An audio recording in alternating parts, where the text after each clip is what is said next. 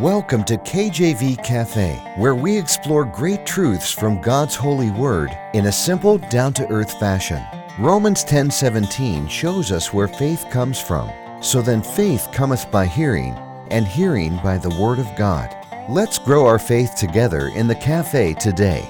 Our program is hosted by Pastor Clark Covington and brought to you by Heartland Ministries. Grab your Bible and a hot cup of coffee or tea and join us now as we explore God's holy word. Amen. Welcome to KJV Cafe. Good to be here today. Oh, what a wonderful day, a wonderful week. Thank you so much for joining me here today. Uh, we're so blessed to be here today to get into God's Word and to study God's Word. Uh, you know, the Bible tells us to study God's word, to study the word to show ourselves approved, and uh, that a workman uh, needeth not being ashamed, rightly dividing the word of truth. I'm paraphrasing a little bit because I don't have the verse in front of me, uh, but we are to study God's word. And as we get into God's word, we learn really, really beautiful insights. And one thing, as I was studying in the book of John uh, last week, and we were on vacation, and I was reading the book of John, chapter 6. And John 6 always stands out to me because there's a verse in John uh, chapter 6, verse 66, about how uh, many people didn't walk with Jesus anymore once they realized that following Jesus was more than miracles and it was more than being fed by him earthly uh, blessings, but that there was actual cost that came along with it. And what Jesus was asking them to do was very hard for them to understand, to, to eat of his flesh uh, and to drink of his blood. Amen. And many walked with him no more. That's John 6, 66. But if you go a little further down there, our text verse, John 6, 70 through 71, Jesus answered them, Have not I chosen you, the twelve, and one of you is a devil? He spake of Judas Iscariot, the son of Simon, for it was he that should betray him, being one of the twelve. And so, John 6, 70 through 71, Jesus is speaking to the disciples, and he says, Have I not chosen you, the twelve, the twelve disciples, and, uh, and one of you is a devil? Well, when I read that, I started thinking, you know, Jesus is showing his foreknowledge. Of course, he's God, he's sovereign. We should know this, amen.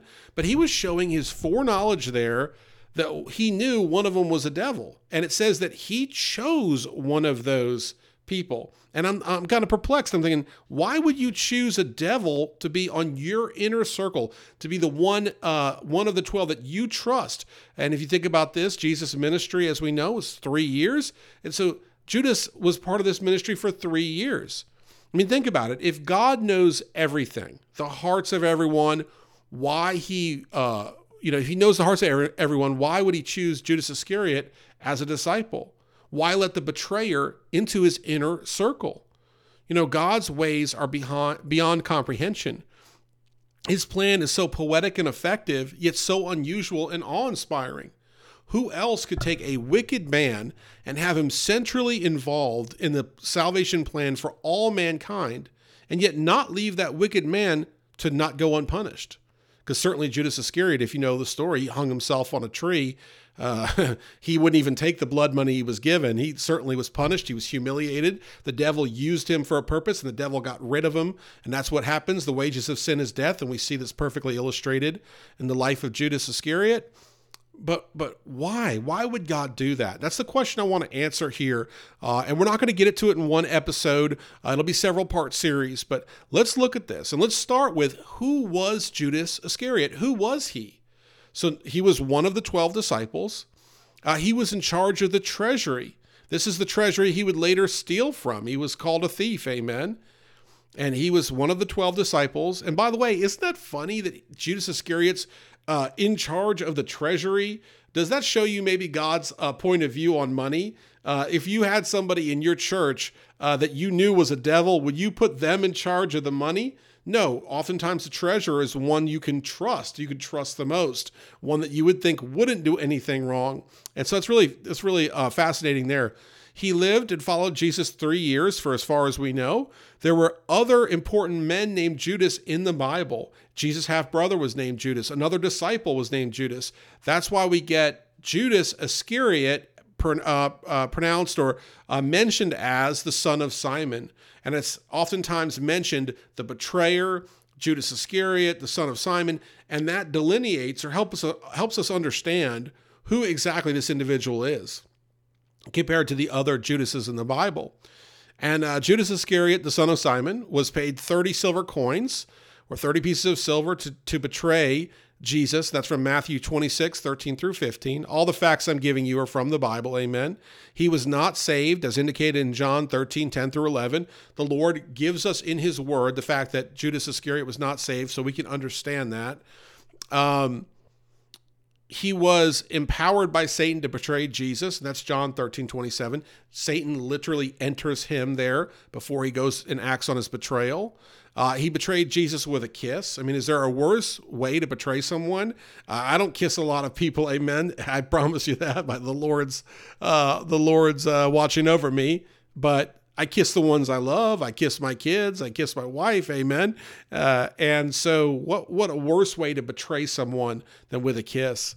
And he did not repent. So he was remorseful. He gave the silver back and he went and hung himself, but he didn't repent. And that's Matthew 27, 3 through 5.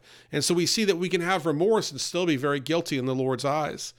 Uh, and so Judas Iscariot is this very interesting character, amen. He helps fulfill a lot of prophecy in the Bible uh, Psalm 41 9. Yea, my own familiar friend, in whom I trusted, which did eat of my bread, and hath lifted up his heel against me. And after the blood money was returned to the chief priests, they bought a potter's field. So we see here in Psalm 41 9 uh, that it's mentioned uh, this person that ate of the bread. We know Judas ate of the bread uh, and he was lifted up his heel against the Lord. And we also see in Zechariah 11 12 through 13 another prophecy because uh, Psalm was the Old Testament. Here's Zechariah, the Old Testament. And I said unto them, If ye think good, give me my price, and if not, forbear. So they weighed for my price thirty pieces of silver. And the Lord said unto, unto me, Cast it unto the potter, a goodly price that I was priced at of them. And I took the thirty pieces of silver and cast them to the potter in the house of the Lord. And so Zechariah 11, 12 through 13 is also prophecy. In both of these things, what are they? They're future history. They're things that are going to happen that are being predicted in God's word so that we understand when we read it that God is real, that his word is real, and that there is foreknowledge there. Amen. There's foreknowledge there. Uh, let's see here Acts 1 18 through 19. And uh, now this man purchased a field with the reward of iniquity, and falling headlong, he burst asunder in the midst, and all his bowels gushed out. And it was known unto all the dwellers of Jerusalem, insomuch as the field is called in their proper tongue Akeldama, that is to say, the field of blood. And that's from Acts 1 18 through 19. And you can look up Akeldama. Sometimes it's A C E L D A M A is the King James, but sometimes it's with a K, A K, uh, on and on. And that field still exists today. You can still go uh, to that area and see it. Amen. And it's pretty creepy. Uh, there is a Greek Orthodox um, uh, church there, uh, monastery memorializing where they believe it happened. Um, and so it's almost like a place you can visit, like a trail you can walk. And it, here it is still known as the field of blood. And so what we see here is that Judas was a, a, a well um, a well versed character, uh, person, real life person in the Bible. This wasn't someone that was just put in for this one instance and that's it. This is someone that we can learn a lot about. Again, all of these facts, these seven, eight, nine, ten facts, they're all from the Bible. Amen. And we're given a lot of information about him. And we understand that this is the individual that betrayed Jesus. And it still begs the begs the question, why? Let's look a little bit deeper at who he was and who the Bible speaks of him as.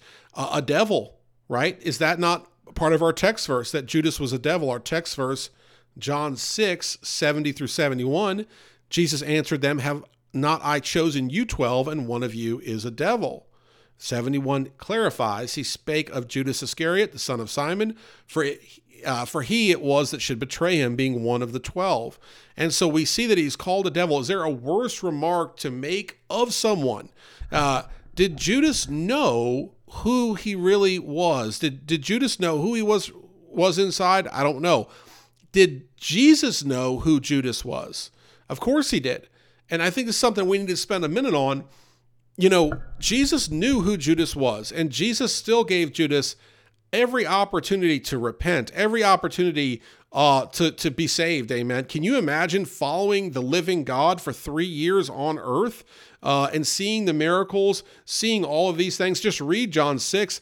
Uh, it goes through many things that Jesus was doing, feeding uh, 5,000 with barley loaves and fish, almost nothing, uh, healing many people, uh, seeing if Judas Iscariot, the son of Simon, was involved in the treasury, he probably was able to see, as those in the ministry see, that oftentimes just enough money comes in to pay for whatever we need. And that oftentimes leads us to praise God for meeting our need. And that is one way the Lord works. I believe it. I've seen it many times. I've heard many testimonies. Uh, and I've been there many times in the ministry where I've had a need and I've just had just enough to meet the need. And I say, Oh, thank you, Lord, especially when there's times when we don't know how we're going to do it. Well, Judas Iscariot saw that. And through all of that, his heart was still cold. He was still not saved. Amen. He was still not born again. And so you need to think today do you know that the Lord knows who you really are? Or are you convinced that you have the Lord fooled? The idea of be like playing church. You go to church, maybe you sing in the choir, you teach Sunday school, but inwardly you're living a life of sin. You must repent, get right with God because He knows. It's not like He doesn't know. He sp- spoke. Jesus Christ said, I, I chose you 12. I picked you 12. And isn't one of you a devil? He knows. Jesus knew that one was a devil.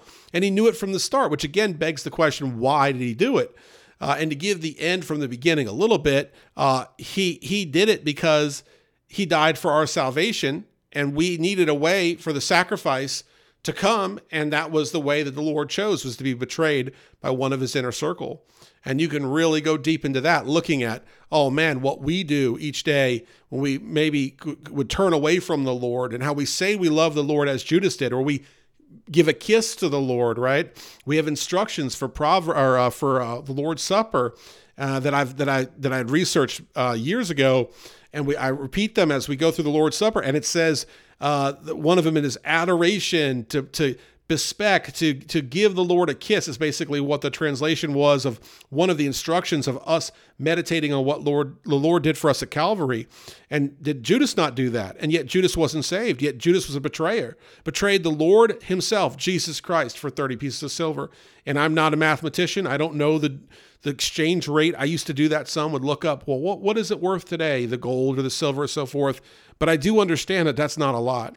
That's not a lot. And so the Lord is teaching us that he was betrayed for not a lot. And oftentimes, many people will fall out into sin uh, uh, for stupid stuff, that they'll fall into sin and betray the Lord for nothing, for nothing good, for nothing of value. It's it's a joke, and it's it's sad, and yet so many people uh, fall into this trap. And we need to realize that the way that uh, the Lord planned this, He gave us a learning, He gave us a lesson uh, from John chapter 6 and from uh, the crucifixion story, the passion on the cross. He gave us salvation and He gave us the way to understand uh, the human nature, amen, to understand our need for Christ. Uh, and, and the question, I'll leave you with this as we wrap up the first episode uh, here.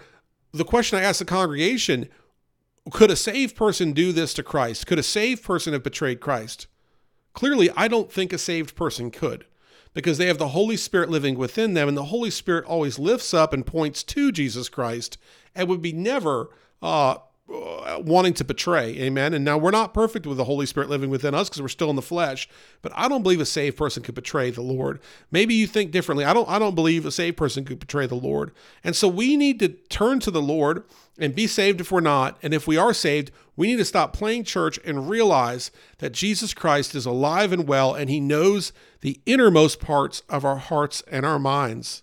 I thank you so much for listening today. Tune in next time as we get to the second part of this series on why Jesus chose Judas.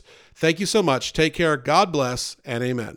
Thanks for listening to this episode of KJV Cafe. Have a question for Pastor Clark? Email him directly at clark at enduringpromise.org or visit kjvcafe.com and click the envelope button on the homepage. Our program is hosted by Pastor Clark Covington and brought to you by Heartland Ministries. We'll close today with Psalm 119, verses 166 through 168. Lord, I have hoped for thy salvation and done thy commandments commandments. My soul hath kept thy testimonies, and I love them exceedingly. I have kept thy precepts and thy testimonies, for all my ways are before thee.